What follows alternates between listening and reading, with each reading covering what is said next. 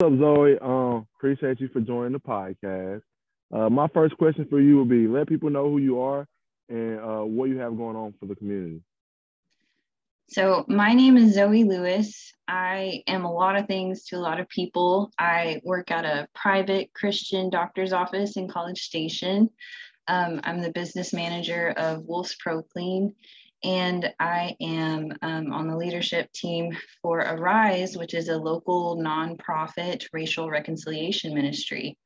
So, um, for Arise specifically, our goal is to unite the body of Christ and um, be a good ally for those that have been marginalized or oppressed. So, that means coming alongside um, minority communities, all minority communities, and giving out scholarships um, and educating people in general, like all races, about our history and um, just promote unity and community through different events.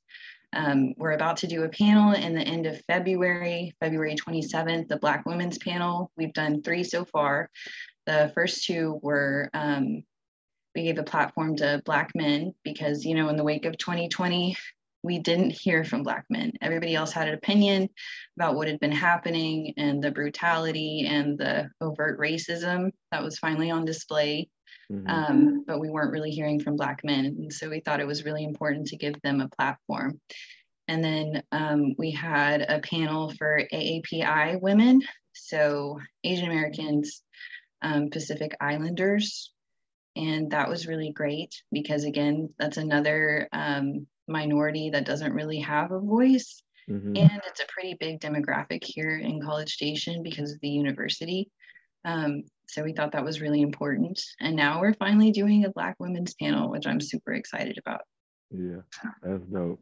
Well, thank you for that. I definitely feel like you are very important, very important in this community, and I'm glad I do have the opportunity to know you.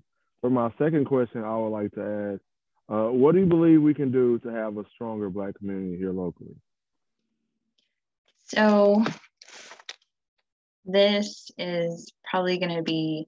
I might ramble a little bit, so you can you can cut me off. Okay. Um, but no, it's your time to shine. You go and tell people, let people know what you got to say. You know. So I feel like in in the society we live in, in general, we are focused on self so, like, if I am successful and I quote unquote pick myself up from my bootstraps, you know, I made it. Mm-hmm. I'm not really incentivized to, you know, go help others from where I came from. And I feel like that's the mindset that we have to break, um, specifically in minority communities and in our Black community um, here in Bryan College Station. So, when you have communities that are living in low income, low SES areas, first of all, you don't have time for extracurriculars. Um, usually the education system is waning or not as good as it could be in those communities. Um, and you don't really have like great mo- role models. You don't have successful people staying in those communities to help build it back up.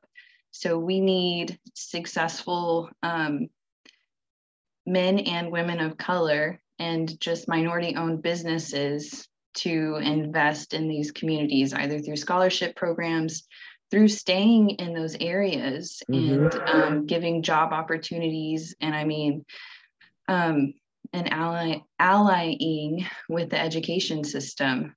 Yeah, not to cut you off, but um, the staying in your areas that is definitely a big part because I feel like we have so many um, talented people and just like uh, very educated people, and you know, people great at so many different aspects of life who have came from Bryan College Station, but so many of them live in like Houston, Dallas, Austin, or even overseas on another state, and it's like, dang, it'll be dope to have you as a black person be that example for the next generation of black kids like I know it's kind of a lot to ask people to do that because you know they have their own lives to live.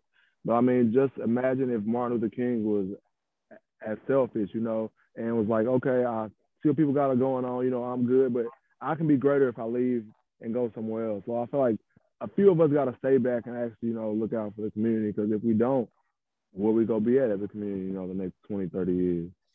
Yeah, exactly. I mean, um, you look at white flight, which was like that phenomenon that happened in the 1930s when the government mm-hmm. was giving out all of these loans, um, but the contractors only allowed white people to buy these homes in these suburbs. Mm-hmm. So you had all of the white people move. So you had these places that no longer were maintained.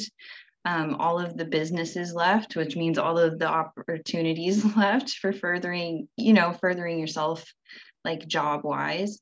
And then because of the lack of funding, because all of these white people left, you had the education system kind of decline. This is where like redlining and stuff came from.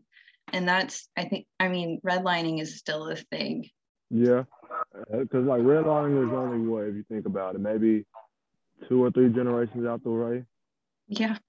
Yeah, so yeah, it's definitely still affecting present day time. I definitely agree with that.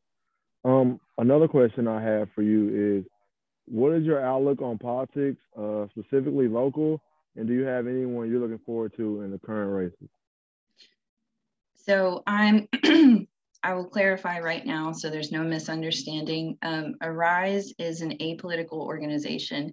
So mm-hmm. when I mm-hmm. speak about politics, this is me, myself, Zoie Lewis. This is no um, like effect on my work with Arise. I'm not you know, Arise doesn't have a political agenda. We don't support mm-hmm. one specific candidate. So I just, as a disclaimer, I will say that. No, no. Um, so I identify as an independent because um, I'm very anti party, if that makes sense. I don't think mm-hmm. there's one party that embodies all of my belief systems. Um, and, you know, I always tell people vote your convictions. And you know i can't say that one specific party holds all all of that for me. Mm-hmm. um, my goal in 2022 um, and hopefully working with you is to motivate people to vote. Because historically um, minorities don't have a great turnout to the voting booth. And it's like okay well if the people in power don't represent us, yep. then how was anything going to get better? You know? Yeah. So I am um, locally. I was just looking at there's there's this really cool website. I'll remember the name later, but it had like a list of all the candidates running. And locally, if um, I think in most of the races, Democrats are outnumbered, or there's not any Democrats running at all.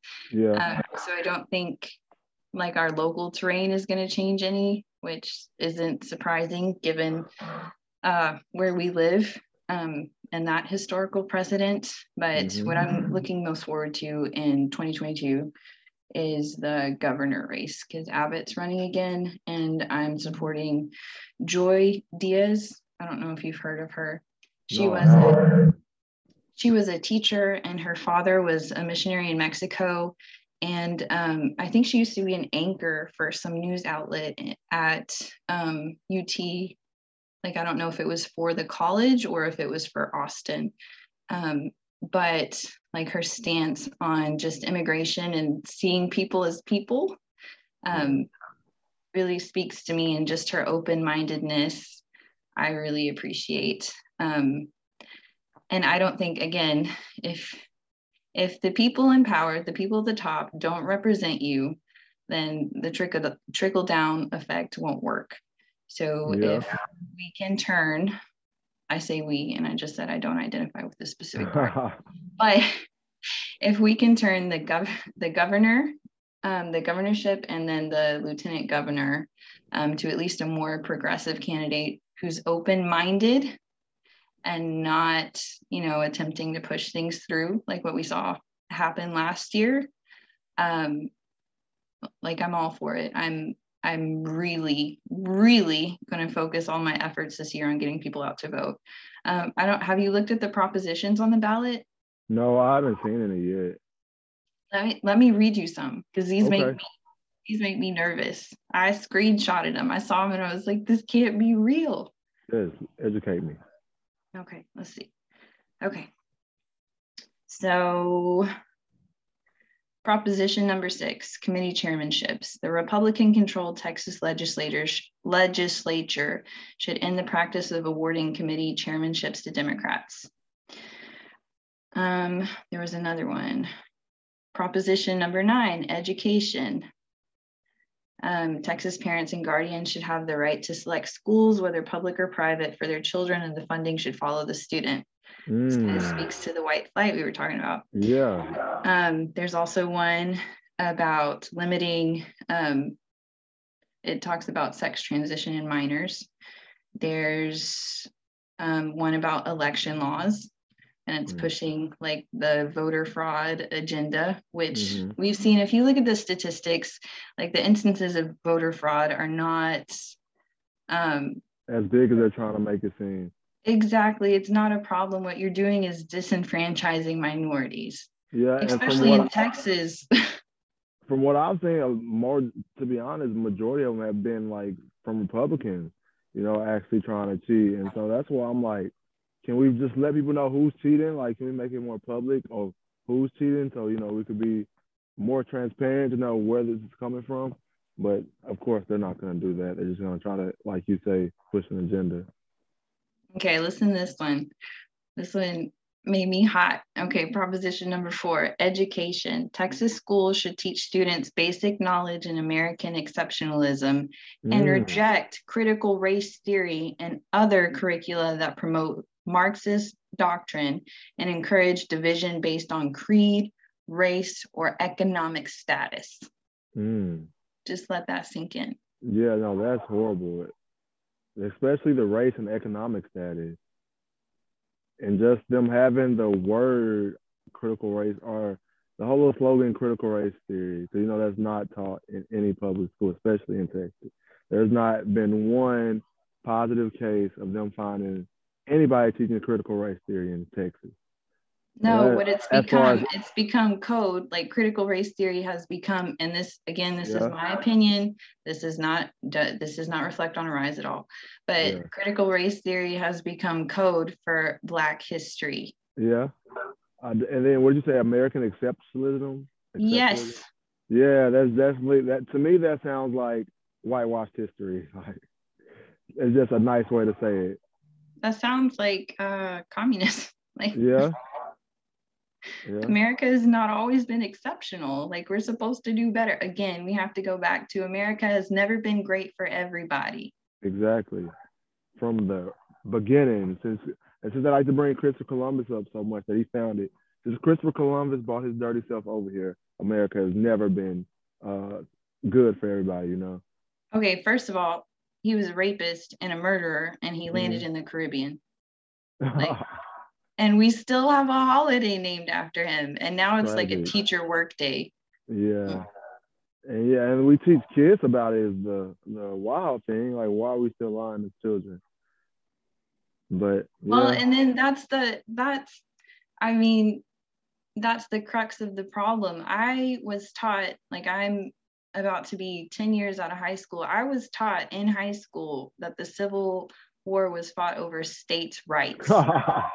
like yeah, this exactly. happened. But I'm taught about Christopher Columbus Yeah. and how he founded America. Yeah, and then it's like you- it's like states' rights over what? I know it's all an incomplete people. sentence. yeah, you don't even finish it. Like they fought over states' rights. What rights did the southern states want? Was it the fact that they like to own black people and they could have them do free labor? Nah, that couldn't be what they were fighting over. Especially not in Texas when they basically seceded from Mexico over the same reason. So yeah, it, it, it's definitely weird how they word history on purpose to try to teach kids that. Yeah, and I don't know, just the teaching around slavery and the Civil War, like there's there's so many issues with it in general, but so we're we're of the same mind on that. And then Oh, yeah. proposition number one is border control. Um, they are proposed, I'll read it to you. In light of the federal government's refusal to defend the southern border, Texas should immediately deploy the National Guard, Texas military forces, and necessary state law enforcement to seal the border, enforce immigration laws, and deport illegal aliens. There's a lot of people we need to deport first. Majority of them are Hispanic. We need to, I believe deporting races races first to wherever they originated from would be a lot better than deporting uh, Mexicans or any other Hispanics coming through uh, the Mexican Texas border. That's my personal belief. So I'm pretty sure a lot of people won't share that. Well, I mean, a lot of the immigration that is happening is because of the US meddling in Central and South America, um, mm-hmm. like political issues. I lived in Honduras as a kid for like two to three years. And the year after I moved out, there was a coup. And the US, this was under the Obama administration, the US flew out the then president as the government was being taken over by the military. So and now um, and i think 2009 was the year that honduras became like the most dangerous country in the world that was not at war. Like the tegucigalpa the capital city was the murder capital of the world. Mm. yeah not surprised. Especially after hearing about i think haiti. I was uh, looking into Haiti, something that happened in haiti. And it's like wow america really does have their hands in a lot of people's uh, cookie jar and we just don't know about it.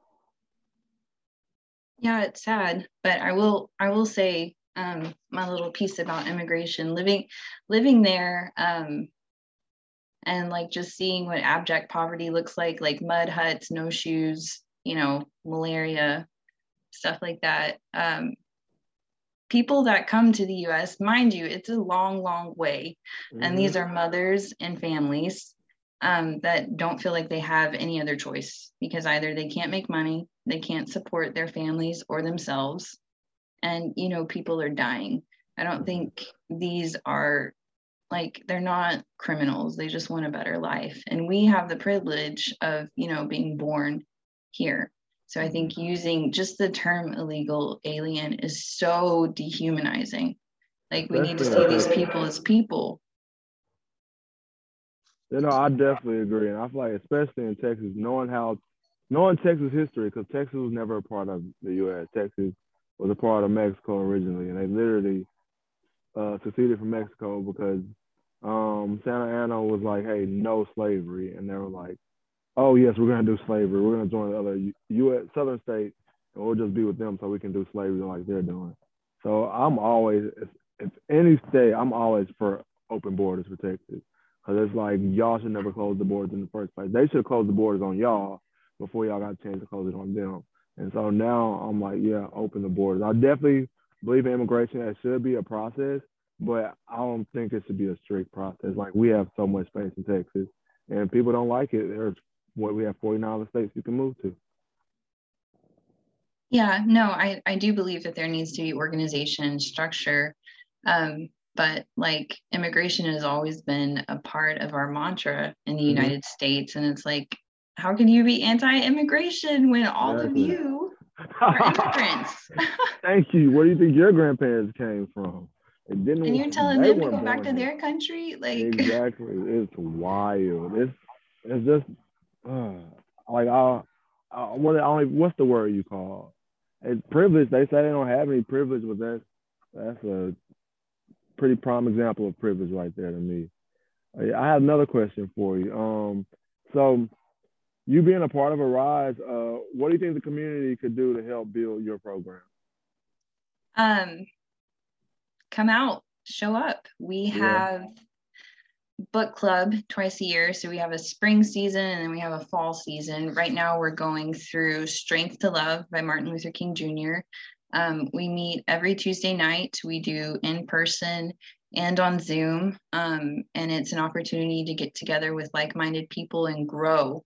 I know my favorite book so far has been um, The Color of Compromise by Jemar Tisby. Okay. Um, and in it, this is one of my favorite quotes ever. Um, so the book is basically he's examining the history of the United States and the history of the church in the United States and the history of mm-hmm. racism in the United States and um, like through a historical perspective, like a non biased historical perspective. Mm-hmm. And he's identifying, oh, look, well, this action, you know, by the church or the church's complicity equated to this law or these people being oppressed. So it's really, it's really eye opening. Because, you know, when you say systemic racism, you don't automatically, like, it's hard to come up with examples if you don't know your history. Um, but my favorite quote from that book is racism is prejudice plus power. Like, mm. think hmm. about that. Because, you know, people will say, when I've had conversations about race, racism with people, they'll say, well, everybody's racist. It's like, no, everybody's prejudiced. Yeah. Racism comes with being, with having power and then adding prejudice atop to that. Like, yeah. I was like, oh, George Hisby. It was so good. Yeah, that's dope. Because I had that conversation with people. Uh, I've had that conversation with people a lot. They're like, black people can be racist too. I'm like, be racist towards who? And like, racist towards white people. I was like, so what part of America do black people, black people, black people have enough power where they can make life hell for white people? Mm-hmm. And implement and, a system of oppression and marginalization to the point that it affects the black family unit and mm-hmm. just the mindset of black people. Like mm-hmm. and they literally have no answer. Like well well yeah exactly. Like words i'm big on words actually having a meaning. Like i'm like you know words mean something. You just can't say a word and then be like oh it stands for this. Like no no no no, no it doesn't it doesn't like you just can't say that so you just can't be like oh you're racist and like okay prove it to me how am i racist like show me how how can I be racist? If you can't do that, I can't believe what you're saying. I'm always it's it's the actions for me because people can talk all day and they can have conversations with me, but it's actions, and it's also who you support, who you elect to represent you. If mm-hmm. you support someone who openly is comfortable um, inciting white supremacists, mm-hmm. that is a problem Yep. Like when January 6th happened, I was scared. I saw the noose, I saw the Confederate flag. Mm-hmm. I was scared and I was like, why did I have a child? Why yeah. am I raising a child in this environment? Like I was scared. Yeah, it's still it's still scary from seeing it to this day because it's like, so you're telling me if a group of white people came and ran through my house, like how long is it gonna take y'all for y'all actually to, you know, uh, hold them accountable? Because that's literally a federal. That's not just any federal building. Cause I know people making the comparison like, oh, they burnt down uh, Minneapolis Police Department, which come to find out that was a white person. So it's all part of what y'all do. You know, some people could say, but um, as far as that man got in trouble though, he was held accountable and he got in trouble. But as far as people going to the actual um, thing I lost in my head what the building was. But Capitol. Yeah, people actually going. Well, no, I was trying to think of the building, but yeah, people going actually at the Capitol, being there, going inside the building, actually trying to stop what was happening, us getting our new president and whatnot. Well, we already had him, but all the paperwork, actually them trying to stop that. It's just so wild to me. You know, you still have people who are there who are not in jail. You still have politicians who attributed to that who are not being held responsible. You still have Trump, who did millions of things. He's still a free man, you know, and you can have some regular smuggler citizen go out and get pulled over for marijuana, and it's like, oh, you got to go to jail. And it's like really taking this person to jail over uh, something that's grown on that's growing on Earth, but we literally have proof of what people have done on camera, and they're just out free because, like, of course, you smoking marijuana will hurt more people than uh, insurrecting uh, a Capitol building, you know. Yeah, I know. It's been it's been a wild few years. It's been very eye opening and very yeah. scary at the same time, which is why, like, I know both of us have the mutual goal of like motivating yeah, minority yeah. communities to vote. Because again, I mean, racism affects every facet of life, and mm-hmm. I mean that includes the judicial system. Mm-hmm. That includes your housing situation it includes a lot of things. So yeah, I'm definitely big on educating and conversation. I think with those two things, we can get a lot of change. But I had another question for you. Um, so yeah, I know you mentioned kids earlier. I was wondering, what is your idea to prepare uh, black kids, specifically low income black kids, for a better future? You know, if you come out of a hard situation and you might not have those certain avenues that are offered to uh, other kids, uh, what is your advice to uh, help kids like that get in a better situation? Um, I think that starts again, we were talking about education. So it starts with restructuring infrastructure and funnily funneling funding into communities that need it because mm-hmm. kids need to socialize in a safe space. Kids also need to have, um, like I said before, role models and opportunities to grow. Mm-hmm. Um, so that could be like, you know, expanding education funding to include, you know, after school programs and things like the Boys and Girls Club and expanding libraries and um, just yeah. Yeah, I, guess I you did kind of already answer this question. I guess I never really thought about it. Yeah, no, it's it's okay. I don't mind answering again.